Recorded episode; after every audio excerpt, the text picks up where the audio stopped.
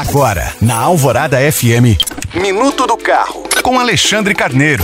Oferecimento Autoville Hyundai. Só na Autoville você encontra HB20 hatch e sedã com parcelas de 699 reais e pague somente em março. Consulte condições. Quem acompanha o mercado de automóveis já percebeu que o câmbio automático caiu nas graças do consumidor. Hoje, com raras exceções, a caixa de marchas manual está presente no Brasil apenas nos chamados carros de entrada.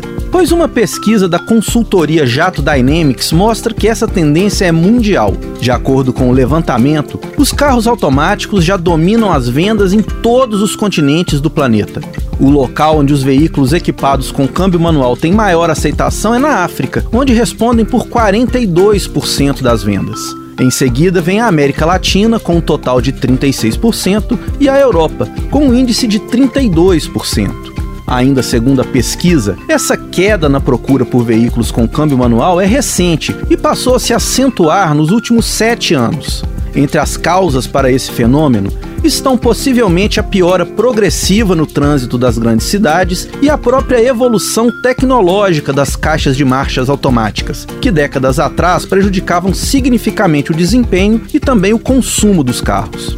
Lembrando que você pode baixar esse e outros podcasts pelo site alvoradafm.com.br. Eu sou Alexandre Carneiro para a Rádio Alvorada.